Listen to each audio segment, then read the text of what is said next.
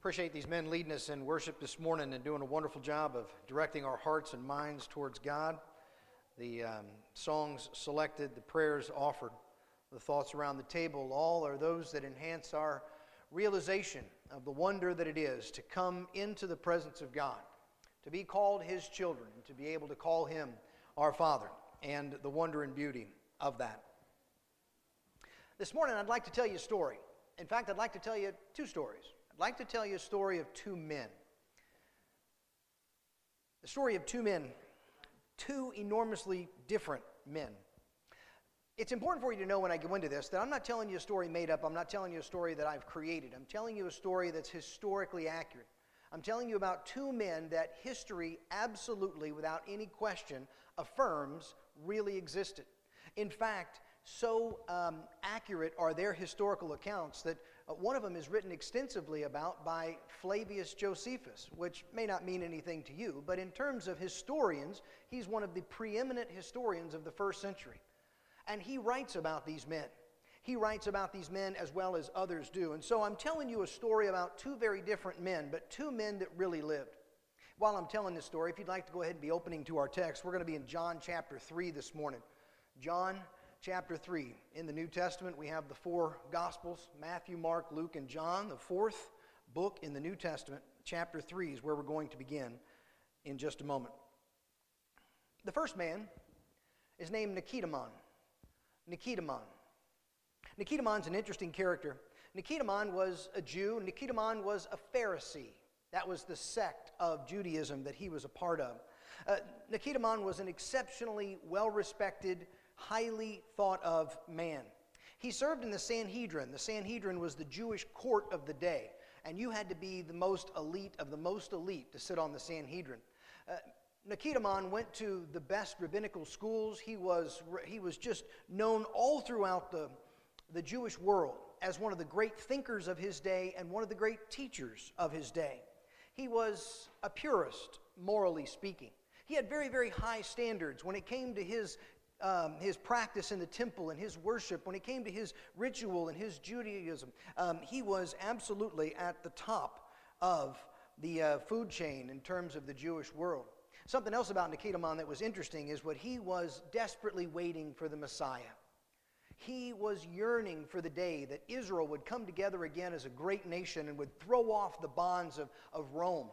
You got to remember at this time, Rome ruled over the people of the Jews, uh, the Jewish people. It, they were oppressed. And this was a man who was anxiously awaiting the time that God would throw off those bonds and chains and would once again restore the nation of Israel. In fact, it's kind of one of the worst kept secrets in history. The Sanhedrin, the high Jewish court, couldn't openly support revolution. They couldn't openly support insurrection. That wouldn't do with their standing as being so high and classy. But secretly, they were very much in support of just that. And even to the point that there's stories about Pharisees and men on the Sanhedrin that helped support and organize the Sicarii. The Sicarii was a group of zealots that tried to overthrow Rome. This is a very complex man. This is a very respected man. This is a very intellectual man. This is a person who everyone would have known and would have looked up to. Second man. Second man was a man named Ben Gurion. Ben Gurion. His story is drastically different. Ben Gurion was Jewish by heritage, in fact, was well schooled in the Jewish ways, but Ben Gurion was a follower of Christ. He was outrageously wealthy, and he was unbelievably generous.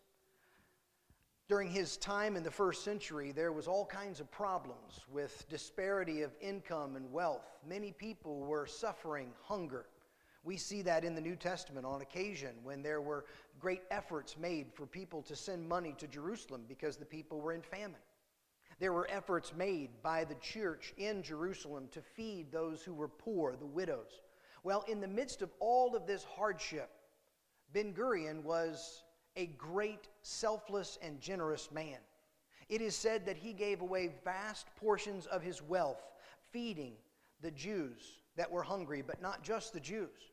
Ben Gurion was also known for his sympathy towards and his generosity for the Romans. even Gentile families, even Roman families living in Jerusalem that would have been hated by everybody else. Ben Gurion went out of his way to make sure they were provided for. He wanted nothing more than peace and prosperity and kindness and the message of Christ to permeate his people and the world. Well, he could see that the trouble the Pharisees were causing and the trouble that the insurrectionists and the zealots were causing was going to come to head. It, didn't take a, a prophet to be able to see that eventually there was going to be bloodshed. There was going to be problems between the Jews and the Romans. And there was this mounting tension, this mounting anxiety everywhere. He wanted to head that off. And so he wrote letters to the high priest and he wrote letters to the emperor. And he, he offered to negotiate peace and he pleaded with them. He said there's going to be hard, there's going to be terrible bloodshed and innocent people are going to die. Let's not do this. But we know how the story went on. They did do that. And great terrible tragedy befell the city of jerusalem. They besieged the city capturing everybody in it. Well as quickly as those could who had means they fled the city and they encouraged Ben Gurion to flee the city, and he did not. He said he was going to stay right here and see how he could help. And as more and more people started dying of starvation, he gave more and more money to provide for and protect people from starvation, feeding vast numbers of people right up to the very end. When, in fact, in those final days of the Roman invasion, he was killed along with so many of the people that he had given up all of his wealth to protect. Two very interesting men a Pharisee and a Christ follower, a man of power and greed, a man of selflessness, and a man of generosity. What's very interesting is that, as polar opposite as these two characters are, you probably have already guessed, it's the same guy. It's Nicodemus. It's the man we're introduced to in John chapter 3. The first is the Greek pronunciation of his name, the second is the nickname that he was given by the Christian people. His is a story of absolute and amazing transformation. From what he was to what he became is a story that's almost unprecedented in, in the annals of history of, of how this man, Nicodemus, and how he everything he represented the hyper nationalistic, over the top religious elitism and separatism became this man of such enormous generosity and love and grace. How it was that a person who was so bent on, on uh, killing all the Romans became the one who tried to negotiate peace with the Romans. How could a transformation of this magnitude take place? How could this two people be the same man? Well, at least the starting point for an answer to that question comes to us in our text today. This man, Nicodemus, from what we know in Scripture, introduced to us here in John chapter 3, in this introduction with Christ that we're going to look at this morning.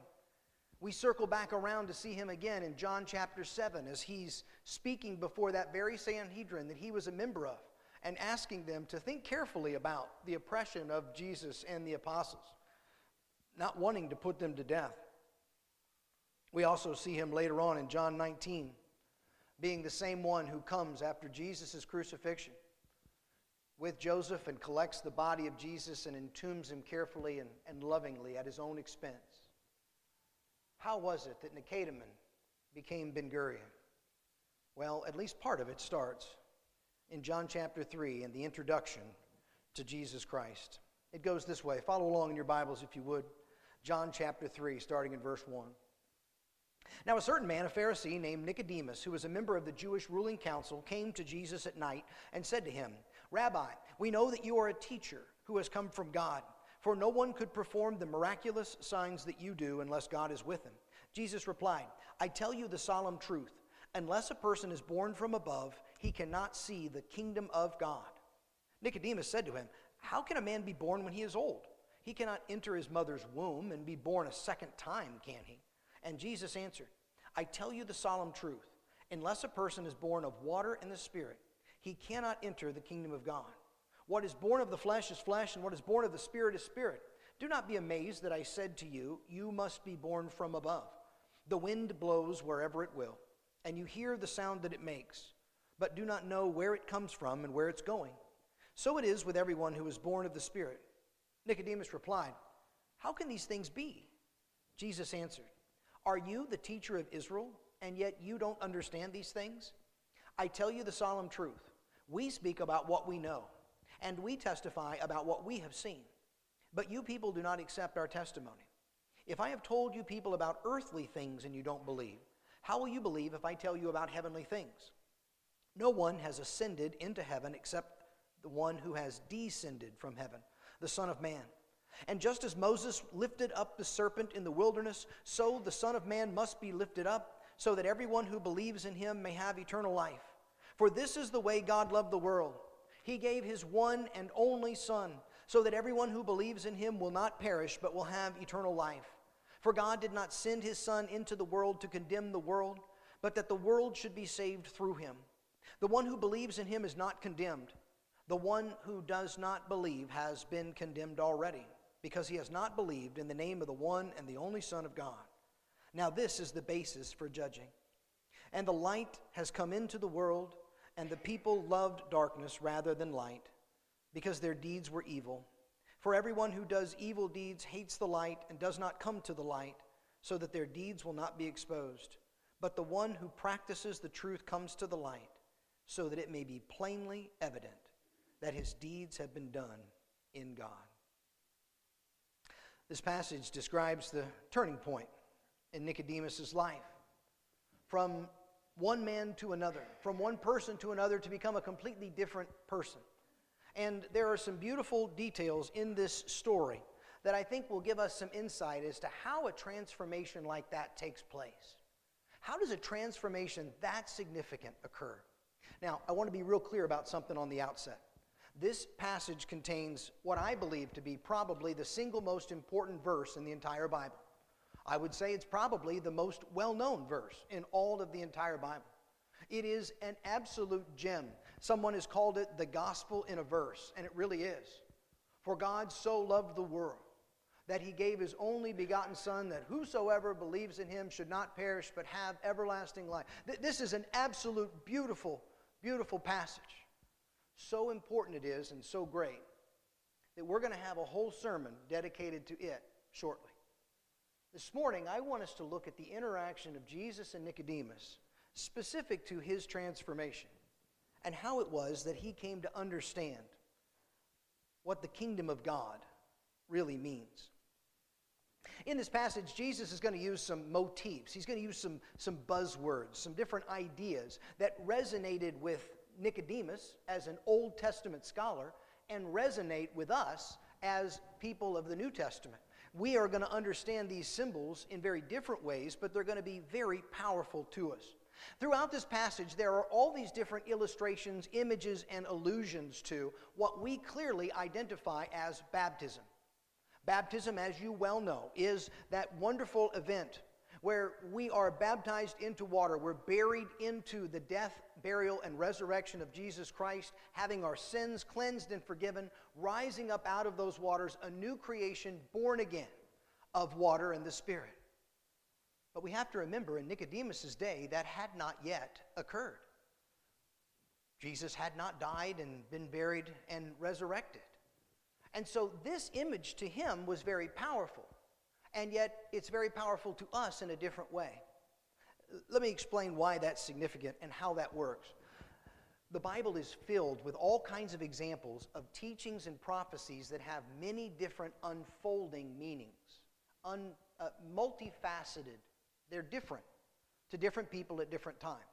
For example, many times in the Old Testament, the Jewish people find themselves in exile or being oppressed by a foreign nation.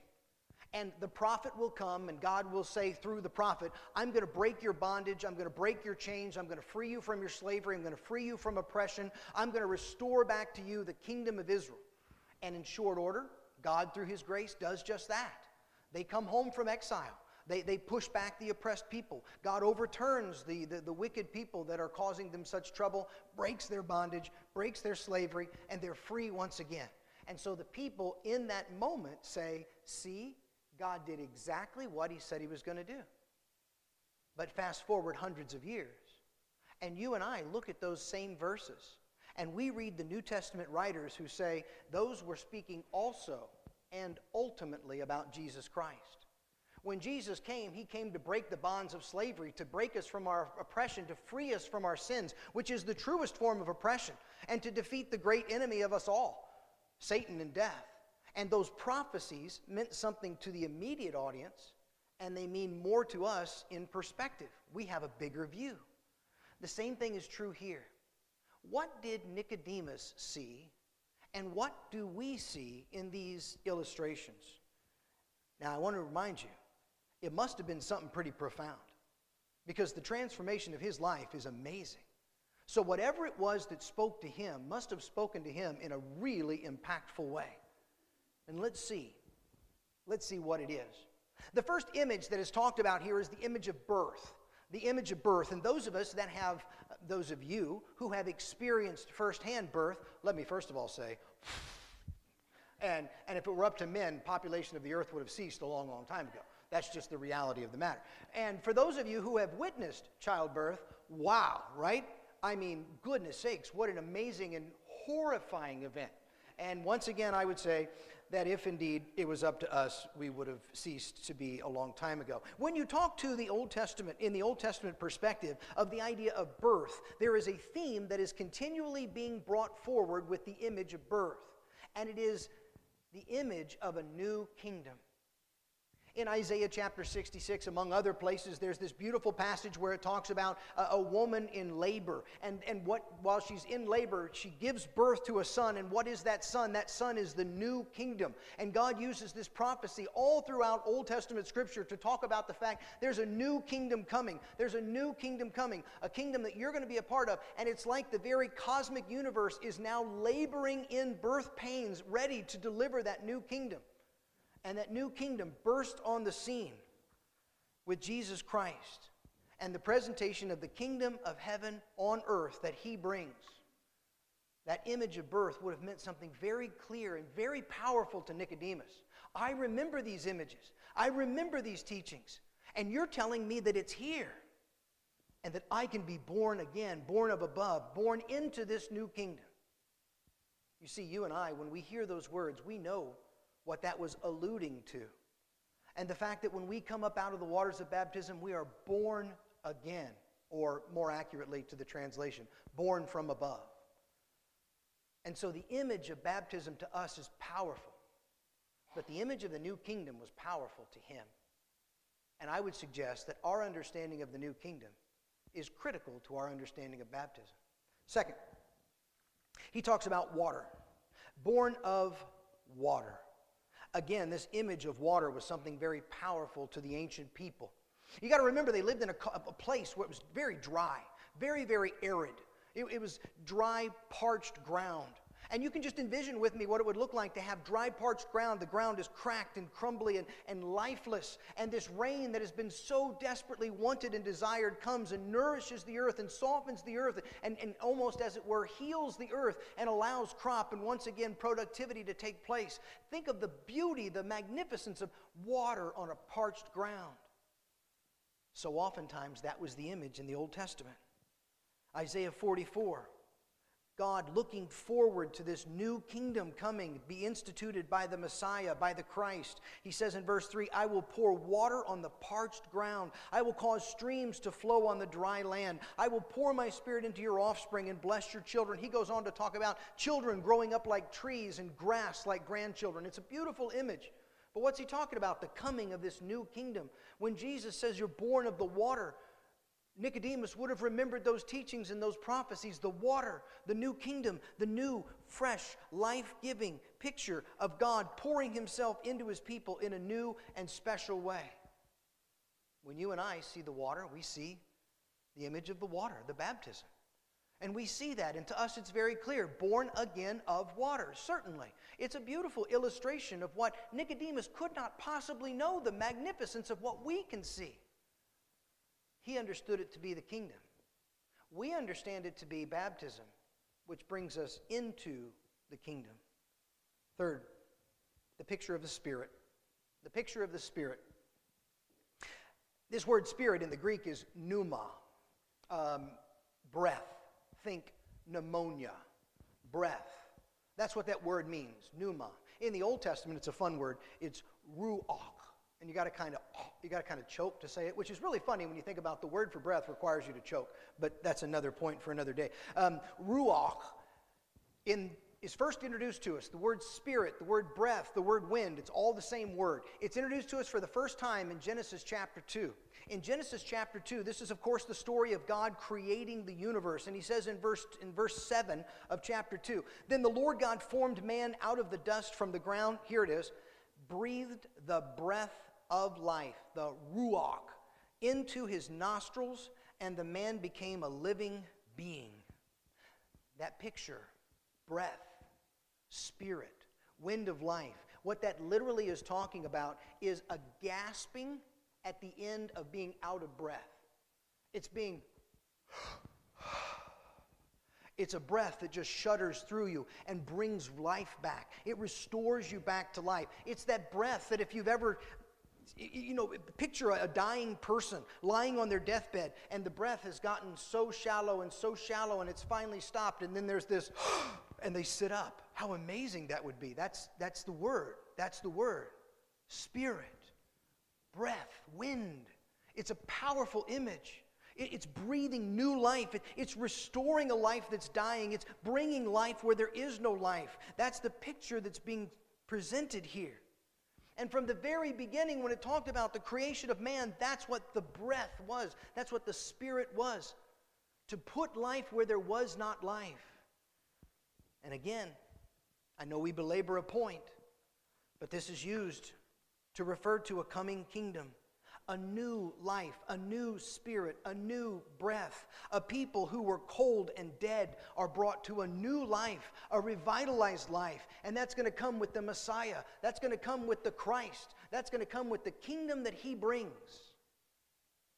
And you and I know that we're baptized in the water and the Spirit.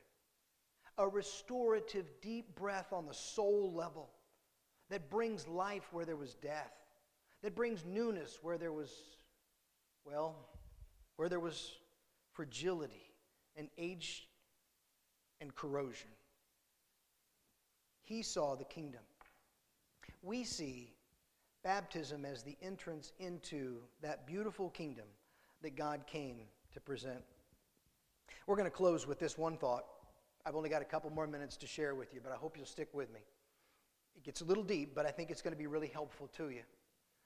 Everything to this point has been paralleling what we see these symbols as and what Nicodemus saw these symbols as, and recognizing that in reality we're seeing the same symbols. We see them so often as pictures of baptism, which they absolutely are. But those pictures of baptism bring us into the kingdom of God, and the kingdom of God is what was transformational in the life of Nicodemus. The life of Nicodemus was transformed by an invitation of Jesus Christ to come and know a new kingdom. And you and I today are invited to come to know a new kingdom, to be a part of a new kingdom. And the excitement and exuberance and restorative, uh, restorative power that that offered to him is the same thing that it offers to us. Let, let me explain what I mean. I think this story is really a story not about soteriology, but about realized eschatology. Okay. Everybody just, if you weren't asleep at that point, you just, I'm done. I'm out. G- give, me, give me a second. I can explain it. It's really a lot simpler than it sounds. Soteriology. Soteriology, big, huge, fancy word that theologists use. And they use this word to mean the study of salvation in that final day, on the day of judgment. There will be a day there will be a day that you and I will stand before the judgment seat of God, and He will open up the book of life, and He will read to us everything that we've ever done. And it says on that day that He's going to say to some, Welcome in, my good and faithful servant. Enter into your reward. And there will be a path of many that will go to heaven. And sadly, He will say to others, You, I don't know. I never knew you. I never knew you. And He's going to tell them, sadly, that their destiny is hell and they're lost. Soteriology is the events of what's going to happen on that fateful day, somewhere in the future down the road. I would suggest that's not what this story is about. This story is about realized eschatology. Eschatology is the study of the end times. Guess what? We live in the end times. We're here right now. This morning in Bible class, Josh was talking about the idea that we are in the end times. We are presently living in the end times, the final dispensation, I think you said. And that's exactly right. We're living in the end times. Realized eschatology says it is manifest now. Because we are living in the, re- in the, in the end times, we are in the kingdom now. The kingdom of God is not something out there somewhere down the road in the future that we'll be a part of. The kingdom of God is something that we're entered into and a part of now. Let, let me share with you why I think that is. John, John the apostle says in 1 John chapter 5 and verse 13, he says, "I write these things so that you will know you have eternal life. Notice he doesn't say, I write these things so that you know that someday in the future you will get eternal life. He says, You have it now. You have it now. In Mark chapter 1, when John the Baptist came, when Jesus came on the scene, he said, The kingdom of heaven is now. The kingdom of heaven is here. The kingdom of heaven is at hand. What's so amazing and ama- what's so remarkable about the story of Nicodemus is Nicodemus was invited by Jesus Christ to come into a kingdom that is now. And his life reflected that change. Nicodemus did not hear this story as accept Jesus, and somewhere down the road, in the faraway distance, in the future, there's a, a get out of hell free card that you've been stamped. There's this cosmic um, eternality insurance that's been, and you just, in the, main in the meantime, just try not to get in too much trouble. How sad. How sad that so many Christians go through their whole lives with this picture uh, of, of Christianity as being, I was baptized, therefore someday in the future I will be saved. And in the meantime, I just got to try real hard not to mess it up too bad. That's not what God saves us for. That's not what it means to be added into the kingdom of God. The kingdom of God is active, involved, engaged, moving forward, actively in the role of pushing back the gates of hell in this world and expanding the kingdom for Christ. Nicodemus was not transformed by a promise of a reward in the future alone. It was the opportunity to live for Christ today. How do I know that? Reflect on his story. How did he live his life? As a wildly transformed person. Generous where he had been greedy, uh, gentle where he had been harsh, accepting where he had been judgmental, loving where he had been hateful. The fruits of his life demonstrate a transformed aspect of what he was living for and how he was living. He'd been added into a kingdom that changed who he was and what he did. Jesus, in this interaction with Nicodemus on several occasions, talks about the kingdom of God, the kingdom of heaven. And that message resonated with him powerfully. My friends, I have to ask does a recognition that you've been invited to become a member of the kingdom of God resonate with you powerfully?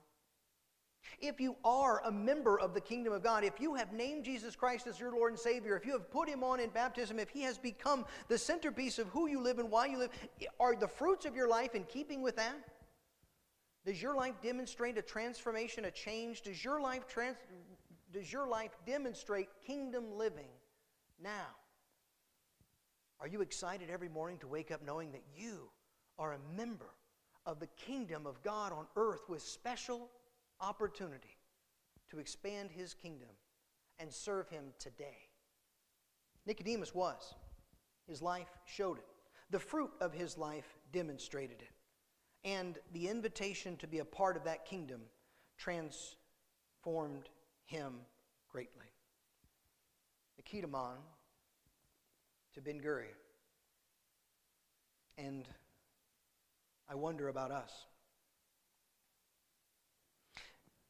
Who were you before you were invited into the kingdom of God?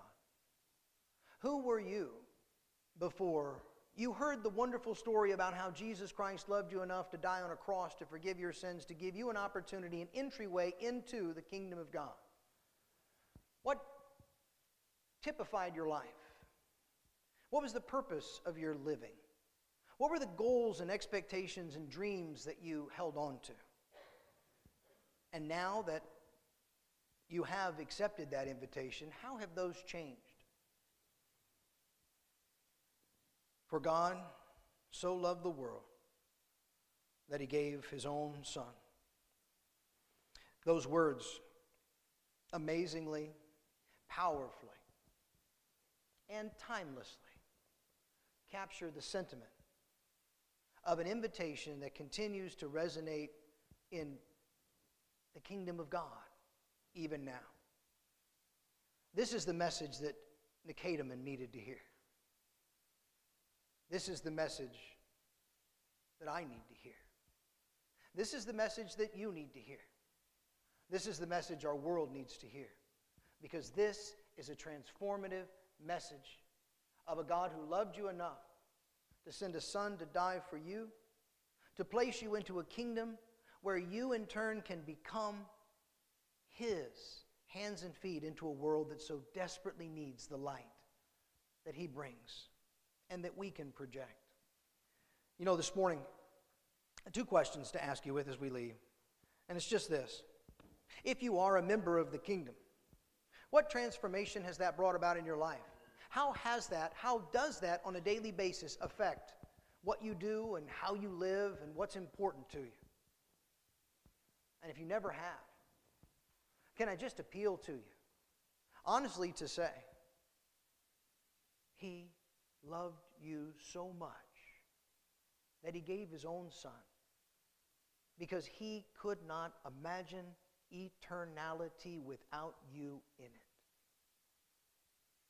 That's not a transformative message, then we just might as well close up the doors and go because that's it. And this morning, if you've never accepted Jesus Christ as your Lord and Savior, if you've never put Him on in baptism, if you've never stepped into that kingdom, I got to let you know there is nothing greater that we would love to witness, celebrate, and enjoy than talking with you about that. Maybe it is this morning that you need prayers. Maybe you have burdens on your heart. Maybe there's a way that we can support you, be with you, be a brother and sister to you. Any need you have this morning, we want you to know our leaders stand right here in the back of this room, and we would love nothing more than to pray with you, talk to you, study with you, and see how we can help you in your further walk with Jesus. Let's stand together and sing as we.